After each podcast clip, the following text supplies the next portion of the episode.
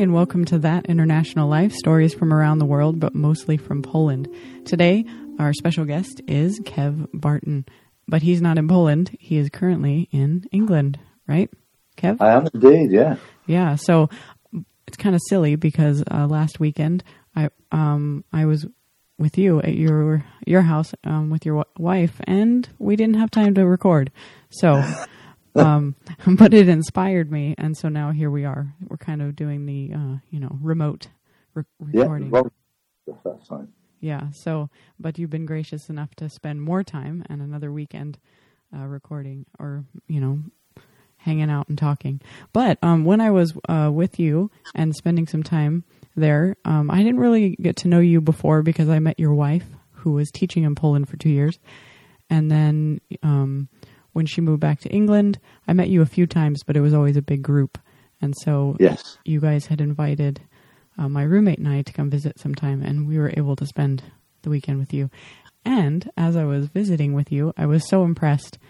Um, because as the more we talked, I was like, man, you've done everything, every sort of job, and you you know lived all kinds of places, and you know I thought it would be pretty great to have have you on the podcast. So okay, yeah, so I think that it would be cool to start with. Um, like I said, we, you were working all over the place. What are some of the jobs uh, or work that you've done in the past?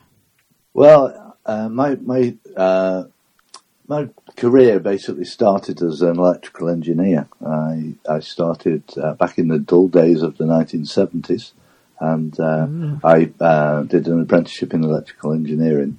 Um, and uh, uh, going back a long time, uh, even right back to the beginning of my childhood, as such.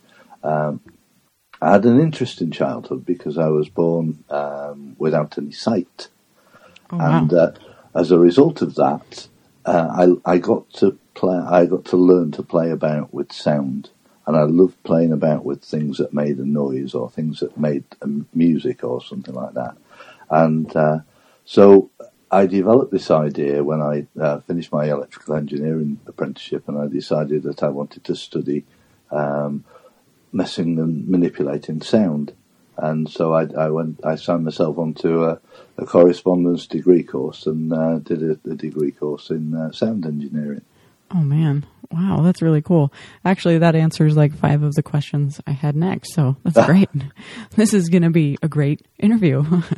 I'll I'll ask one question, you answer five. Oh, okay. no, um, so um, I didn't realize, and we didn't talk about that, that you were born without sight, but you can see now. So, what happened there?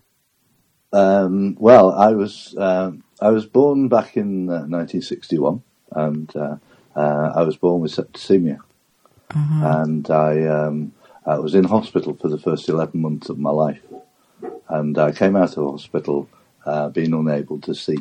That's all I know about it. Oh wow! Uh, I know nothing else as to why that why that should be, but it was put down to this septicemia that I'd lost my eyesight, and it wasn't a um, it wasn't a physical problem with my eyes. It was a, a nerve problem that was linking my eyes to my brain. Uh-huh. And um, we, I, I, had over the course of my childhood, uh, very little time in school and, and an, awful lot of time in hospital. Oh wow! Um, and um, by the time I was uh, uh, going to secondary school or ready to go to secondary school at 11, uh, age of 11, um, I'd already had in the region of about 28 operations on my eyes. Wow. Um, and it was only in 1969 where a neurosurgeon did an operation on my eyes. He did an operation on both of my eyes at the same time, um, with the idea that he thought he could make make me able to see again. And I came out of that operation with vision in my right eye, but I still have no vision in my left eye now. Oh wow! And uh, as a result of that, I uh, I can see uh, and and it's uh, it's quite amazing when you when you've not been able to see at all, and uh, you come up with all these ideas as to to uh, how things work and whatever how things are. Um, and the, one of the most strange things to, to deal with is is colour. Because yeah. people say to us that uh, okay, um, a tree has green leaves and it's got a brown trunk and it stands in some black earth or whatever. Well, when you've not, you're, it's only green because somebody's told you it's green and you associate it with the colour green that you've been told. Hmm Um, if you've never seen what green is, your brain sort of works out a different idea of okay, green. We'll give, we'll allocate it that. We'll allocate that. And uh, if anybody says something's green, in my mind, that's what it is. I've finished now. You can go back to your chair. Okay, thank you.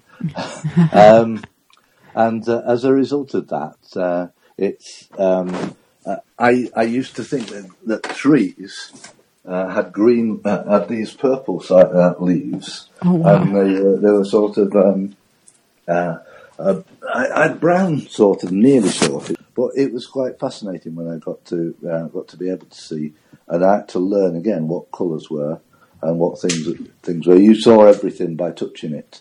Oh wow. And that's how that's how you dealt with it. So that's going back as far as uh, as far as uh, my eyesight uh, was concerned. I got I regained uh, what eyesight I, got, I ha- now have in 1969. Mm. And so you were you said you were 11 when you you were able to see?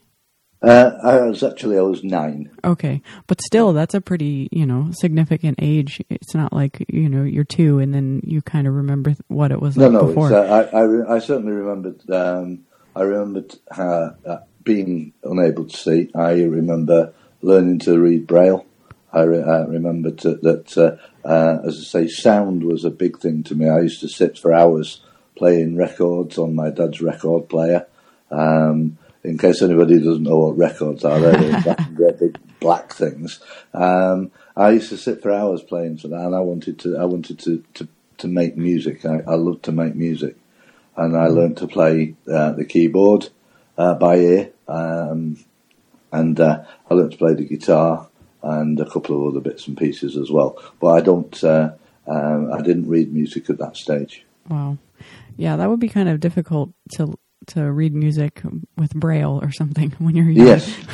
um, Yeah. But uh, yeah, it, it, it's. Uh, I think it gave me a good grounding in life, to be honest, and uh, it, it stops uh, stops you you um, getting uh, like too familiar with things, and uh, it, and makes you quite content with what you've got.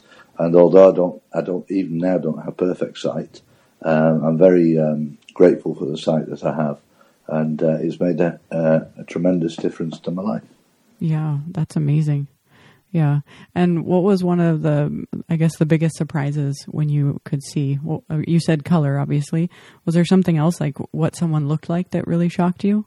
Well, uh, no, it didn't shock me as such. I, I, I thought at that stage uh, um, I'd sussed out what my uh, what my mother looked like because uh, you, you you see visually by touching, uh, and uh, you work out what it's. And I could tell that it was my mum, um, but I hadn't got it hundred percent correct. And uh, it's like uh, I suppose when uh, when you're listening to the radio and your favourite DJ's on and whatever, you sort of form this picture in your mind Yeah. as to what this person might be like. And when you can be uh, either elated or totally disappointed when you see a picture. Actually, I just did that today. I was listening to a podcast that I've listened to forever, and I was like, you know what? I wonder what he looks like. And I looked him up, and I was like, he doesn't look like what I thought. yeah. oh, Darn it. But Uh, I, can, I can only thank you that, that, that this isn't a video call, to be honest. Oh, well, I, that's why I don't do a video uh, podcast because I don't want to be videotape or you know on the on the recording or having to you know get all dressed up or something. Ooh, Yeah.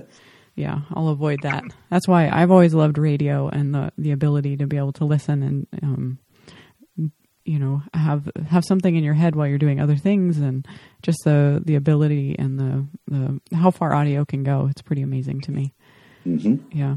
So um, you took this course and um, you ended up like what did you end up doing? What kind of jobs did you start doing? Well, I, I, I said I trained as an electrical engineer and I was working as an electrical engineer. Um, and I um, decided to uh, apply to get on this degree course, which I, I managed to do. It was a correspondence degree course, so I was working while I was doing it. So it was a case, my day started around about five o'clock in the morning. I did some study uh, for a while, um, and then I would um, go to work for eight o'clock, work through till five o'clock, I'd go home and do some more study. And uh, if it was practical stuff that I had to be doing, uh, IG, uh, e.g., either making sound or manipulating sound, I would do that in the evening, save waking the rest of the house up. Yeah, that's nice. You're so considerate. Yeah, I have to try. Yeah, and then you ended up. Um, it's not from what you told me, touring uh, and working with bands. How did that come about? Uh, well, my uh, at the end of the, the three year course, uh, it was compulsory that you had to do a tour with somebody. Either you could find somebody to do a um, a tour with, or um, uh, the, the college or the, uh, the university would find you a, and allocate you somebody. Uh, well, I, I happen to have a, a contact who worked with uh, a gentleman whose birthday it is today, by the way, Oh, uh, called Cliff Richards uh-huh. and um, I, I sent a, uh, I got some information off him, and I sent a letter uh, to Cliff and his, his management team, and asked if I could do a, a gospel tour with them. Um, I, I knew that uh, they were coming up to do a um, a three month uh, gospel tour, and that was going to be a European gospel tour, and so that's what I, I ended up doing. Ah, well, happy birthday, Cliff. That we got to get that out of the way. um, yeah, and then you. So from there, you continued to work with bands, or the same Yeah, band, or what I- happened? I what I did, I was self-employed at this time because I'd left the company who, who I'd worked with, and trained with, because, um, because I wanted to be able to get away and go and do um, some sound work when I could get sound work, and then I, I wanted to come back, uh, and if I needed to to raise a bit of cash, I'd rewire a house or whatever I could do to raise a bit of cash, so I could go and uh, sign on with an agency, a sound recording agency, and see whether they had any other bands I could go with. Uh-huh. And over the course of um, really uh, the course of the 1980s, I, tr- I toured with uh, a number of bands. Um, I ended up uh, all over the world uh, doing bit, various bits and pieces. It was uh, a real pleasure to be able to do and a real delight to, to be involved in. Uh, but it was hard work and it was uh, was graft. It was uh, a long long days. So if you look at my passport, it shows you that I've been to so many places in the world. Yeah. Uh, but uh, most of those places I saw in ma- mostly darkness Wow. because we would we would tour um, in on a bus, and uh, our, our day would be basically we would arrive at, at wherever we were going to do a gig for that particular night. We'd arrive there about one o'clock, half past one at the latest. We then had four hours really to set the kit up, to uh, get the stage uh, erected, get the lighting done, get the sound done, and it was a very much a team effort.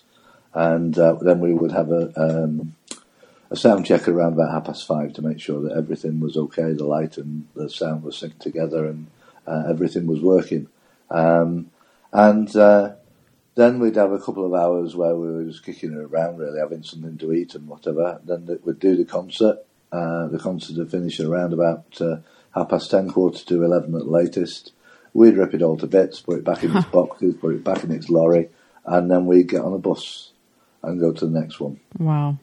Um, and uh, it was good fun. I enjoyed every minute of it. Uh, the thing was that uh, you couldn't, when you'd finished doing all that de-rigging at the end of the concert, you were sort of high on adrenaline and quite got quite a buzz about you. Yeah. Uh, so you couldn't go couldn't go to bed at a sort of a normal time. It would be getting on for two o'clock by the time we'd finished uh, the actual uh, work anyway.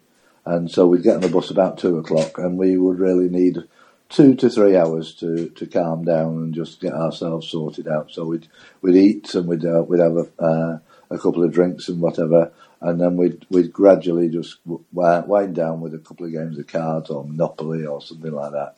And then about five o'clock we'd go to bed, Wow. and then we'd we'd sleep through till about uh, half past ten, quarter to eleven, something like that. We'd get up, we'd have a shower on the bus, re- more or less ready to arrive at the next gig at around about one o'clock, half past one. Wow. Wow. That sounds just monotonous in a way. Well, it, yes, it was. It was. It was. Uh, was very much a routine, and uh, it was a routine that we knew worked. But it was a. It was hard work. There was there was lots of hard graft in it, and it's something that is uh, primarily it's a young person's game, I'd say. Yeah, for sure.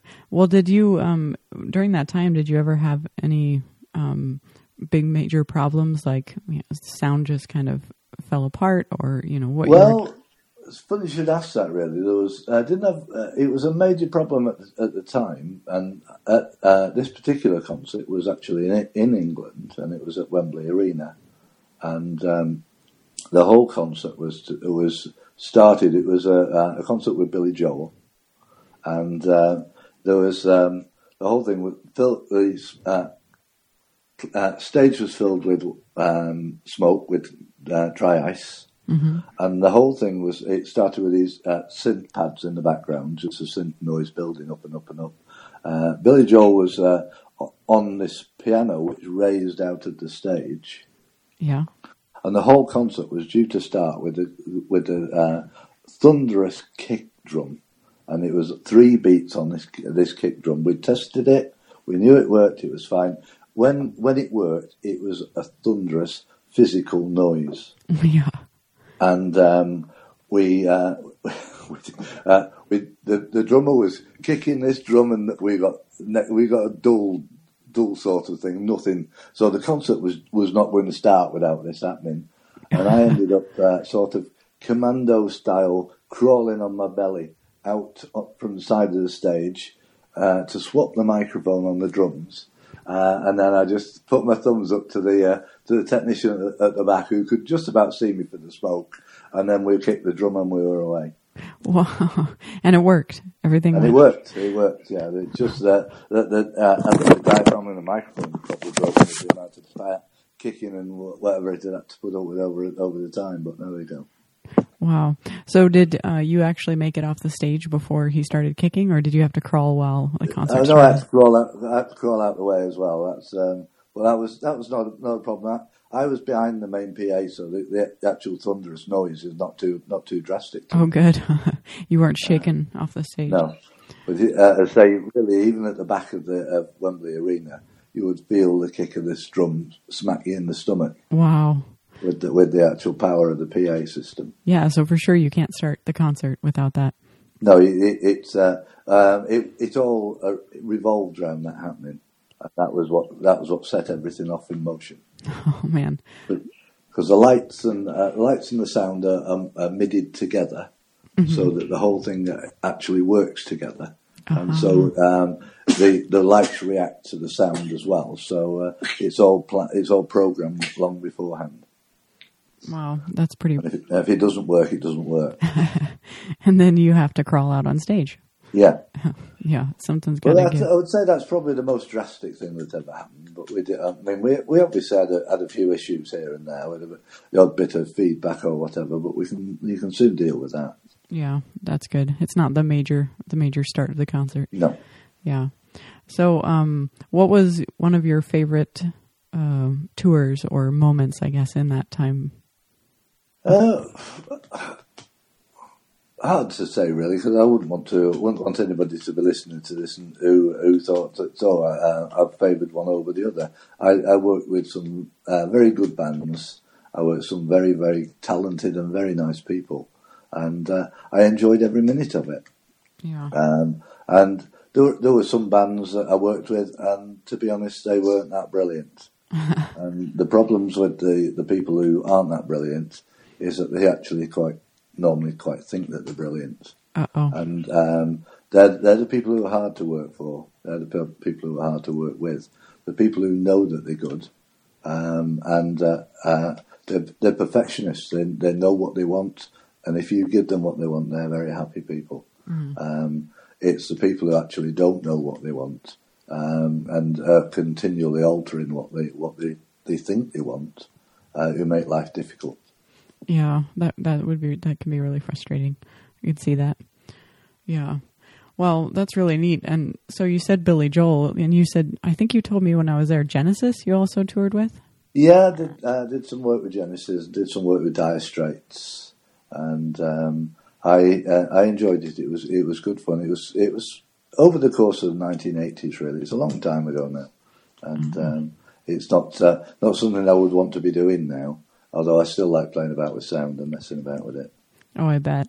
yeah. Nothing like sound and lighting and all that when it comes together. It's pretty amazing. Yeah, it works well, doesn't it? Yeah, it's it's it made makes such a big impact. So it can really make something exciting. Um, well, not to switch too much, but I want to get on to something else you mentioned that you did in your life, and that was you uh, worked with uh, chocolate. And so, how, how did that come about? I fancy, How a- did? fancy a woman asking about chocolate. Well, I'm just, but I was just curious. Like, I mean, how did that jump from? You know, I work with bands, I tour. I, well, it, it, it's a very strange situation because uh, um, I uh, I was touring uh, with with the, the pop bands and I, uh, I did something drastic. Really, I met I met a girl. Um, and that sort of put a lot of a kibosh on that because uh, I I didn't feel that at, at that stage I could say, well, oh, it's very nice to know you, uh, whatever, but I'm going on an 18 month tour and I'll see you when I get back. I didn't think she'd be around when I got back. Um, and so I altered what I did. Um, I started working for local radio, started working for uh, the BBC here in uh, in the UK, and uh, I I did various radio shows. Um, I worked for three ra- three local BBC radio stations uh, at, at Manchester, at uh, Lancashire, and at Radio Stoke and I worked for a couple of independent lo- uh, local radio stations as well, which were at the time was Piccadilly Radio, and uh, also for a, um, a an outfit called Fortune uh, fourteen fifty eight, and that just gives you an idea of where they might have been. Um, but uh, so I did I did that, uh, but while I was doing that, I also had the idea that uh, my uh, my now wife, as it was, it was was uh, she was teaching at a college, and I, knew that the, um, people in the music department were interested in what I did, and um, I uh, I'd repaired a few instruments for them. They'd brought they brought a couple of keyboards. She'd brought a couple of keyboards home, and I'd fix them, and uh, I'd sorted things out. And they were wanting a, uh, a sound technician to work for them and do some occasional teaching. So I, d- I decided I'd do a, a, a PGCE, which is a teaching qualification in the UK, and uh, I thought, well, um, I uh, apply and see whether they, they would take me on to do this job, and they, I knew they wanted it. I, it was sort of um, I'd worked with them before, I say on on the the sort of side, and uh, although it was an interview with about uh, six or seven other people, um, it was uh, more or less uh, sorted that I, that I would get the job. uh-huh. So I went teaching, and I taught I taught at that particular college for uh, two and a half years. Um, I was I, I maintained all the equipment and whatever, and I also taught some music technology technology lessons. We haven't. Um, oh, I was going to say then- we haven't even gotten to chocolate. Now I, I, I you know, now I know you were a teacher. It just keeps going. uh, yeah, well, we'll get to the chocolate in a minute. I'm just impressed. Like we now we're now you're teaching. You know. Now, I then moved to a to a uh, to a second. My head of department actually at, the college moved to a new another college and, and asked me if I'd go with him. Um, and so I went to a second college teaching music, and um, my uh, my wife uh, was offered a job in Scotland. We, and we were living in just outside in Monton, out- just outside Manchester at the time, and uh, she took this job in Scotland, which meant that obviously I would have to give up my jobs down in uh, in, in Blackburn as it was at the time, and so we, we in 2005 we moved up to Scotland, and I uh, my teaching qualification down here won't allow me to teach up there, so that wasn't an option, um, and I'd I'd had a bit of a hobby of of making things, and uh, somebody had asked me at one, at one stage, uh, could I make them some cakes? This was for a sales evening. It was the idea was that it was going to be sold at a, a sort of a sales evening, um, and I said, "Yeah, I'll make some cakes. That's no problem. I can make cakes." And then she came uh, back to me about three weeks later, and she said, "You don't know anybody who can make chocolates, do you?" I said, "Oh, "It can't be that difficult." Uh, so I, I said, "I'll make some some chocolates if you want." Um, and it's far more difficult than you might imagine. um, and I tried to make also I could I could melt chocolate, put it into moulds, but I couldn't get it out again. Oh, And the reason for that is that uh, for chocolate to react properly, it needs to be what they call tempered. And um, if you got some, what I used to refer to as bad tempered chocolate, it wouldn't come out the moulds. Um, and so you have to you have to temper this chocolate and keep it. You keep it on your side, and you are okay. Um, so I found out the hard way that it wasn't quite as easy as um, uh, as I thought it might be. So I enrolled on a uh, on a course to um, learn how to make chocolate. and I said to the guy, it was going to be a twelve month course, and I said to the guy right at the beginning, I said, I this was in September. I said I need to be able to make some chocolates by Christmas because I've told somebody I'll do it. and so uh, he told me uh, over the course of a few weeks how to temper chocolate and how to make it so I could get it into a mould and get it out of a mould. And when when I could get it out of a mould, it was sort of uh, got sort of a mirror finish on it. It was really shiny type um, finish to it.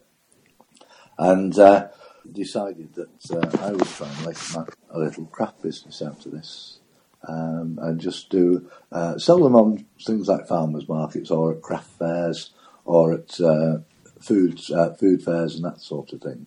And so that's what that's what I did. Um, and my idea was to um, do this as a partnership because um, and I had to get them back into school. And so, in between them going to school and coming home again, I would make these chocolates ready for the weekends to take them out and sell them. wow. Wow. So, yeah, so you kind of fell into it. Um, Yeah, it wasn't. It wasn't really a plan. It was. It was sort of a. It was more of a stumble than anything else. and did you finish the 12 month course? uh, I didn't actually finish the twelve month course though because we moved. Um, we moved in the July before I was due to finish in the September. Uh huh. I see. So I didn't didn't do the last couple of months of it. But, you know, you learned how to temper I chocolate. learned so- how I learned how to do it, and I don't think I would have learned a great deal more uh, after um, uh, in those those uh, couple of months that uh, I didn't learn in maybe some of it the hard way uh, while I was actually doing the job properly. Yeah. And from there, you know, you, you said you started out small farmers markets and food uh, fairs, but then you ended up actually opening a small business, right? Like kind of a coffee shop. That's right. We uh, uh, we saw a, a lease available for a coffee shop, and uh, I um, uh, my wife was still working full time at this time, and I, I, I decided I'd take this lease on and open a coffee shop and still make the chocolates and sell them in the coffee shop as well. hmm Um, and uh, that was a bit of a leap of faith in reality because uh, although I um, I'd, I'd learnt um, a long time ago how to bake and uh, make cakes and things like that. I wasn't a, a chef, I wasn't a cook or whatever, and uh, I had to uh, um, uh, end up, I ended up doing all of the cooking. I, I employed a couple of people to uh, do front of house. I did all the cooking, and we did sort of light lunches, and uh, uh, we we did lots lo- lots of stuff around coffee and cakes and scones and things like that. Wow. But uh, it, everything that was there, I made myself. Wow. That's amazing. Oh, so which, uh, um, it, it obviously was pretty successful because you kept it going for a while. It wasn't like, you know, somebody Well, tasted your food and left and never came We back. got it. We had it. Um, we had that particular thing going uh, for just uh, about fifteen months in total. It wasn't as long as we uh, as we wanted it to be. We we signed a twelve month lease to start with, and then I signed a second twelve month lease. Um, but unfortunately, uh, the the person who uh, I was uh, had the lease with sold his entire business Mm. um, uh, when about three months into my second year. And with that, I ended up getting booted out uh, because uh, whoever wanted, whoever bought the business wanted to to use uh, to run the coffee shop themselves. Wow. Um, and so uh, he paid me the uh, the remainder of the money back that I paid him, and that was me out on my ear. Um, Wow. And uh, I, I I moved from there, and we actually set up a um, we took over a, a little food production factory. And we made it into sort of a, a chocolate visitors center where you could come and uh, and uh, experience the idea of, uh, of chocolate, making chocolate, and having I could I run some little courses how to uh, to get people to do it and things like that as well. So I uh, it was good. Uh, that worked out well. But then um, again, unfortunately, and it, and it wasn't wasn't part of the plan. And, um, the the little village that we um, were in at that stage was just in just uh, outside Elgin in Scotland, and uh, they built a bypass. Oh no. So the vast majority of traffic that was coming through the village now didn't come through the village at all. It went round it, Oh no. and uh, we were just about at the end of our first year's lease on there on that. And by this stage, uh, my wife was now had given up work, and she was working in the business as well. And we decided that it wasn't going to be worth keeping because um, uh, most of the people would, would never find it because it's been uh, bypassed. Wow. Uh, so we uh, gave up the lease on that, and then uh, just as we uh, gave that lease up, um, uh, we I saw a shop that was for uh, lease in uh, Elgin Town Centre, oh and uh, that enabled me to open primarily just a, uh, a chocolate shop, which I did. Uh, all the chocolate that was made there, I made. Um, my wife did some uh, of, of the accountancy, and she did some of the um, shopkeeping and looking after the, the, the place and uh, stock control and all that sort of stuff. But I did, I made everything that was there. Um, and uh, we did some pretty big things in the end. We did lots of. We came, uh, came down to London and did, did some uh, food fairs down in London, wow. and uh, we run this little shop. But we also uh, developed it, and we. Uh, I like the coffee. I'm a big coffee fan, as uh, as I believe you are.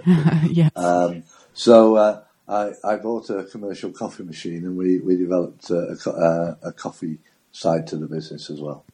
Wow. That's cool. It was all done on takeaway coffee rather than sitting and drink it though, because the, the shop wasn't big enough for that. no one was allowed to stay. They had to go. No, they had to go, but they had to buy some chocolate first. Yeah. Chocolate and coffee and get out. Yeah. Enjoy the countryside. So when you um you also did wedding cakes, right? From what the Yes, pictures I saw. It was that. Um, that again was something I'd never ever planned on doing, uh, and um, but somebody, uh, somebody saw what we did and said to us that you really should be making more of this chocolate and making more of uh, of it, uh, and she thought the wedding market would be a good place for us to to, to look at, and. Uh, uh, there was also a particular woman who was getting married in, in our church uh, at the time, and uh, she said that uh, uh, she asked me if I would make them their, their wedding cake. Uh, well, I've never felt so much pressure in my life, to Oh, be I honest, bet. because uh, uh, making the cake is one thing, transporting it to the wedding is a totally different thing altogether, Yeah. uh, but probably more nerve wracking. yeah. I can't even uh, imagine. So uh, yeah, we um, we did that, we did that, and believe it or not, um, we moved to Scotland, and uh, pretty soon after we moved to Scotland, we were making wedding cakes, and one of the first wedding cakes we made was for somebody who was living in Wigan, which is down near Manchester, where I'd just come from, and I had to drive from Elgin, 420 miles, to Wigan to drop this wedding cake off. Wow.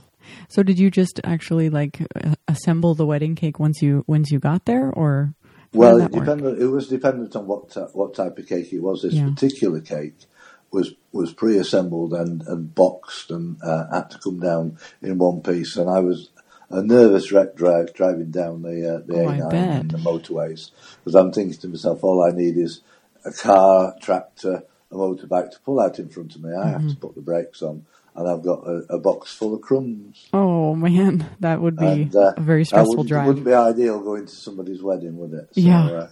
That was that was a bit stressful, but we managed to get it here and uh, we got it sorted out. the last minute, you'd be making cake pops. You know. Yeah, Just- yeah. Some, we we made a few of those as well in the end. Yeah. Used to make those for wear, for wedding favors as well. There you go. Yeah. Oh, that's really cool. So, was there one thing that you really enjoyed making the most? Um, chocolate, or Uh, was it cakes more? Or I, I enjoyed making the chocolate, and believe it or not, the, the reason for that it was uh, more of a, an engineering job than, than anything else. Uh-huh.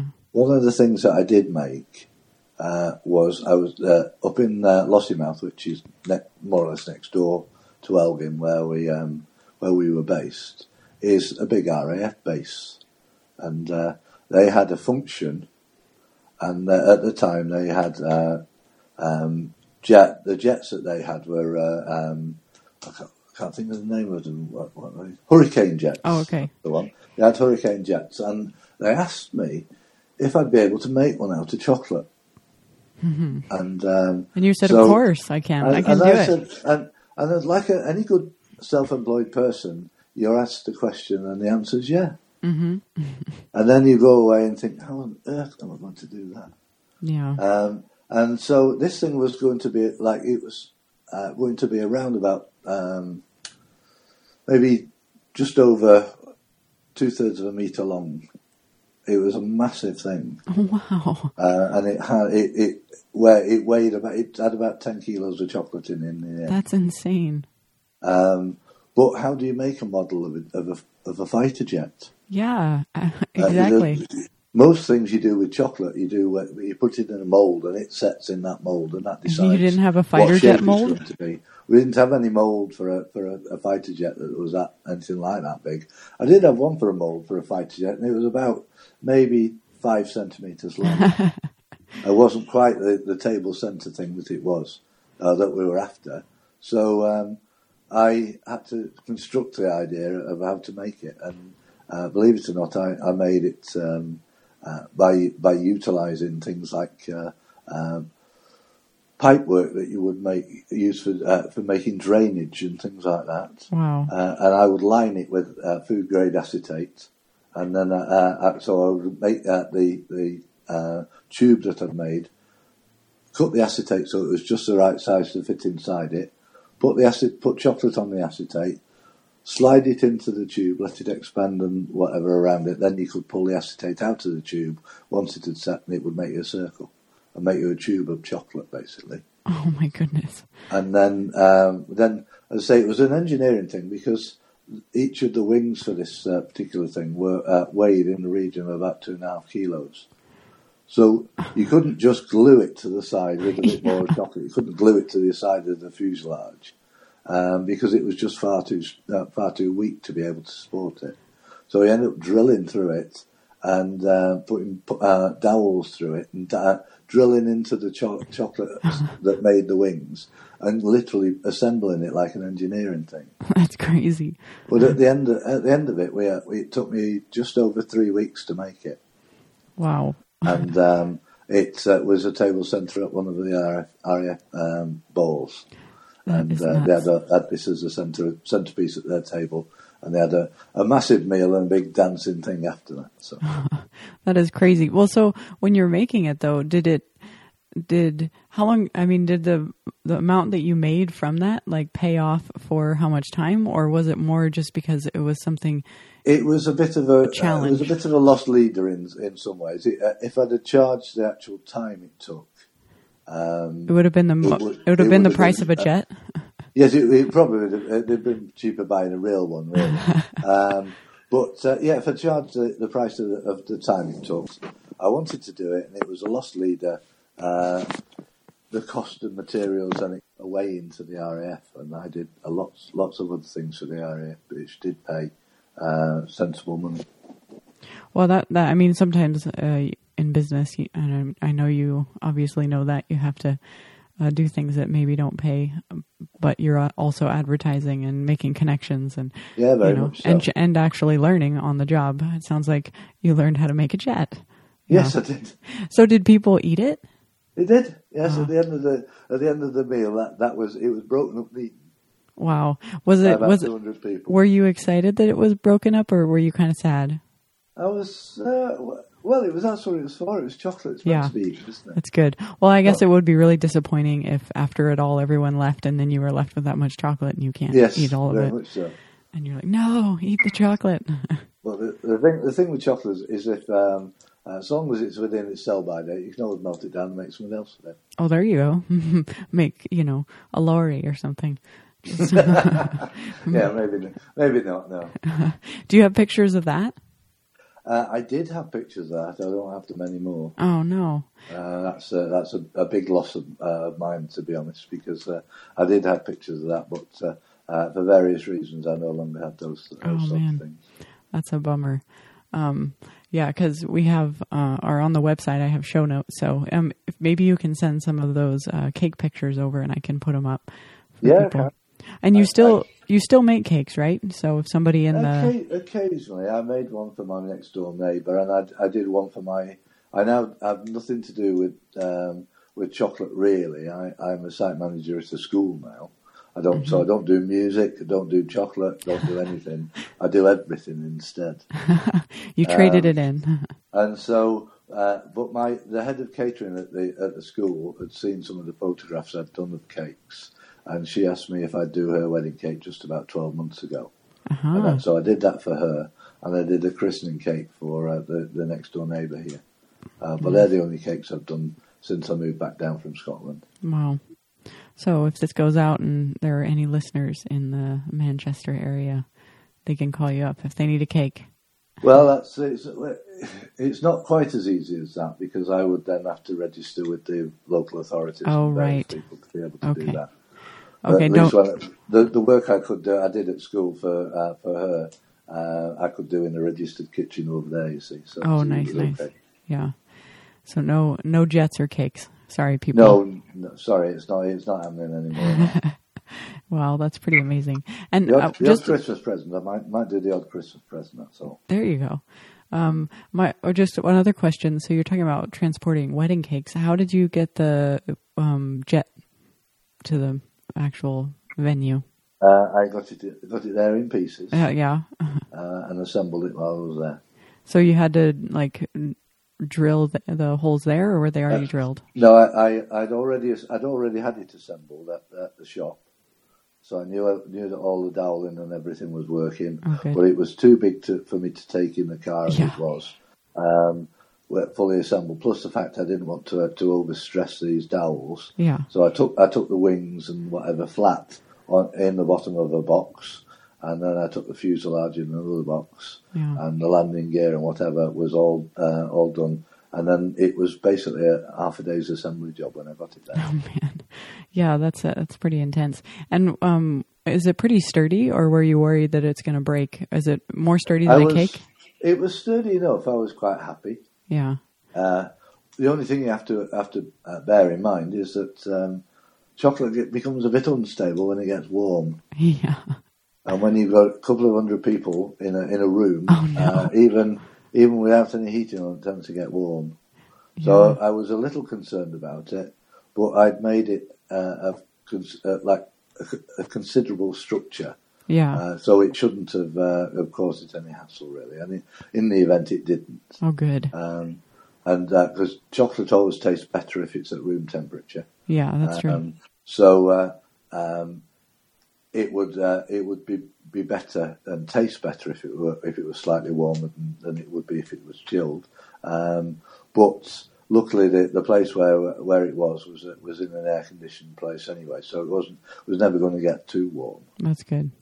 So that was o- that was okay. But uh, yeah, it was a good it was a good little project. Yeah, that's pretty impressive, man. Yeah, I can't even imagine. I would. I think if somebody said, "Could you do that?" I th- I would say yes, and then I would go cry. I'd Uh, like, I, don't, I don't know how to do it. There might have been a few tears along the way. I, didn't, say there wasn't. That's true. Yeah. Well, I guess I guess you learned from it though. Yeah, you know, you, yeah, and, and you can put those sort of uh, uh, lessons you learn then in doing that sort of thing into something else when you're doing that further along the line. Yeah. You might not be making another one of those, but the, the technology that you've, you've developed to be able to do that uh, helps you for, with doing other things too. Yeah, for sure. Wow. So now you are not working, like you said, in either of these. You're you're uh, overseeing some schools, right? I am, yes. Yeah. And do, have you been enjoying that work? I love it. Yeah, it's good. It's very, very varied. I don't know um, when I go into to work in the morning what I might be doing. Occasionally, I, or more than occasionally, I, quite often throughout the week, there will be planned meetings with various people, uh, either in in the school or i- indeed outside contractors or uh, the local planning department or things like that. But I don't necessarily know what jobs I'm going to do uh, where where until I get there. Wow. I don't have any prior warning. I could I can end up uh, doing something quite technical uh, in the on the IT system, or I could end up uh, literally with my head down the manhole trying to sort a drain out. Oh man. so it could it could vary for, uh, literally that far. Yeah, you got to be ready for anything. Yeah. Yeah. And um, have you enjoyed that kind of switch in um, work, or do you miss some of the the other things Uh, you've done? No, I, I've lo- I've loved every job I've done. Uh, I've I've loved doing it, um, and I, I don't believe that uh, if you don't like what you're doing all day, you shouldn't be doing it because uh, it's uh, a good well over a third of your life, really. hmm If you think about that, and uh, if you if you're doing something you object to, you don't like, you don't want to do, for a third of your life, it's I'd consider it a bit of a waste. Yeah. Um, and so the jobs I've done, I've really enjoyed. I, and I haven't selected them particularly. I, I started off in the electrical engineering, moved on into sound, moved on into teaching. Yes, I've sort of done a progression. It's not a natural progression, is it? when you think about it, uh, that you've uh, you've ended up uh, from electrical engineer, to a chocolatier, um, and then you've uh, you've gone through teaching along the way. Um, and now I'm at, at the other side of teaching where I'm actually facilitating it rather than actually teaching. yeah. So it's not a logical career progression, but I love every minute of what I do. That's good. And it, it makes getting up in the morning uh, a, a, something that isn't a chore, and you don't. I don't mind going to work, and I don't mind spending my day there. And, and my hope is that my that what I do at uh, at work is beneficial to the company, uh, beneficial to the people I work with, and also beneficial to the kids who we're trying to educate. That's cool.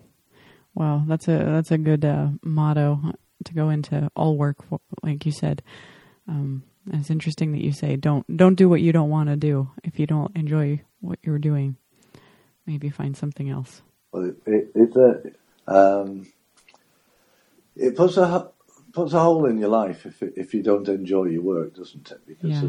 as I say, there's so much of it uh, of your time that is invested in that, and if you- if you don't like what you're doing, it just leaves a, a big hole in your life. Yeah, And life life is here to live, and life is here to uh, to enjoy, and uh, to make my life happy, to make the people I'm with happy, and to make um, my friends and my family as happy as I can make them as, as well. yeah. Well, um, do you see yourself? Uh, do you see any new career moves that you you can imagine I'm coming up? Or planning on anything else.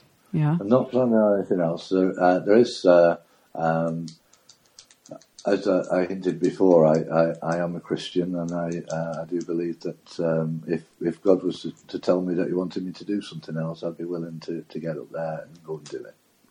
But as it stands at the moment, uh, I've uh, recently got uh, married to a beautiful lady, and uh, I um, am enjoying every minute of my life.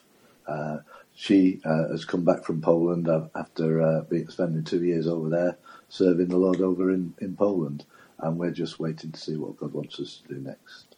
yeah, yeah. Well, it was such a good, um, such a fun trip visiting with you and and kind of seeing where you um, live and work and kind of your your normal hangout and Yeah, uh, it was good. it was good to see you, uh, as you said right at the beginning of the time.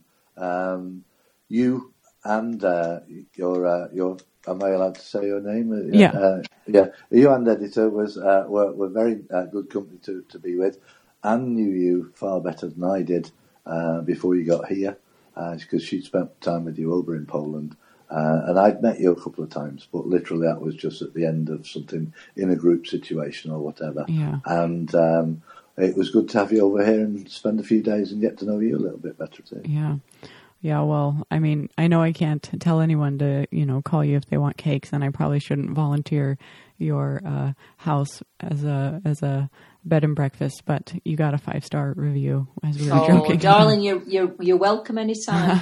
I had a fabulous, fabulous time with you both. You really were the boost I needed, Oh. and you honestly, you don't wait till summer if you don't want to. Come anytime. oh, thank you. See, There you're you welcome go. anytime. that's awesome.